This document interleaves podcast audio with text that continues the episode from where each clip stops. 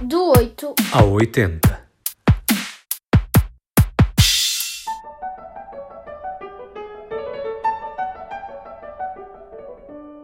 Em certa aldeia havia um homem a quem chamavam Zomar, mas de quem na verdade se desconhecia o verdadeiro nome.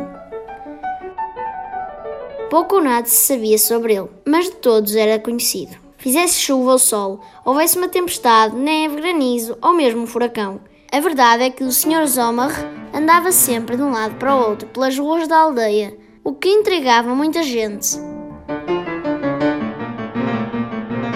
Mas por mais que perguntassem para onde ele ia ou o que andava a fazer, eram ignoradas. O narrador, um rapaz, participa na ação como personagem. A história desenrola-se em duas aldeias próximas, lugar de cima e lugar de baixo. Zomar era um homem solitário, alto, muito magro. Não tinha filhos nem parentes, nunca recebia visitas. Uma bela proposta de um autor também ele um pouco enigmático. Ermita, que poucas entrevistas dá, que não se gosta de mostrar, poucas fotografias há dele.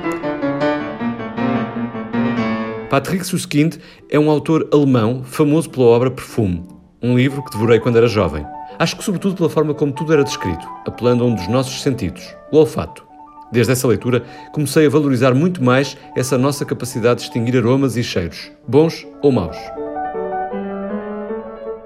O romance, inicialmente publicado por capítulos num jornal alemão, teve tanto sucesso que foi publicado em livro. Vendeu milhões. Deu origem a um filme e a uma série da Netflix.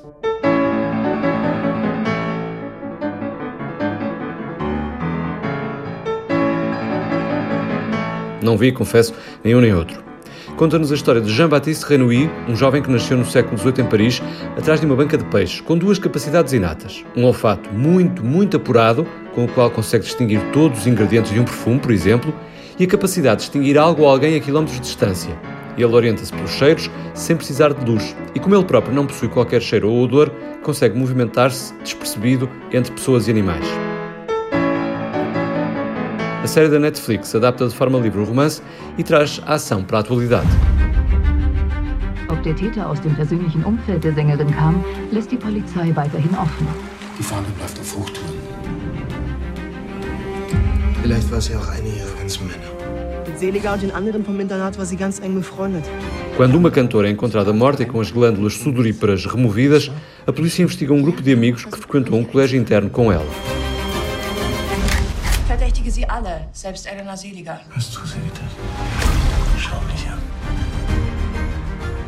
Das Beste ist, wir erzählen alles. Was hast du mit ihr gemacht?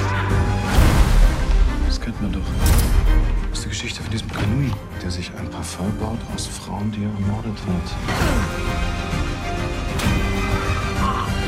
Já o filme foi realizado por Tom Tikvar e conta com os atores Ben Whishaw, Alan Rickman, Rachel Hardwood e Dustin Hoffman.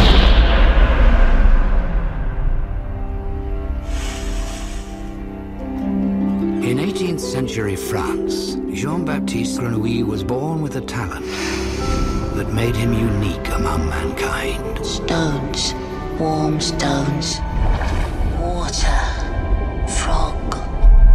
His phenomenal sense of smell was a gift that had been given to him, and him alone.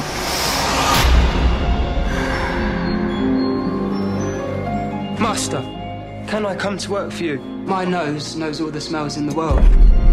No man can call himself a perfumer unless he has proved his worth.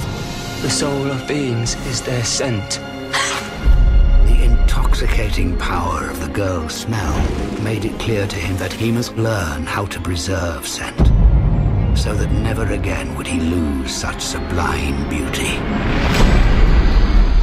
Além do cinema, o livro foi inspiração para algumas canções. Por exemplo, R. Spiegelman, dos portugueses Municipal, um tema do grupo K-pop Vix, outro dos alemães Rammstein e também dos Nirvana. Kurt Cobain teria o perfume como uma das suas leituras de eleição. E é com os Nirvana que fechamos, mas com uma outra canção, a versão acústica de um original de David Bowie, The Man Who Sold the World, gravada ao vivo para a MTV em 1993.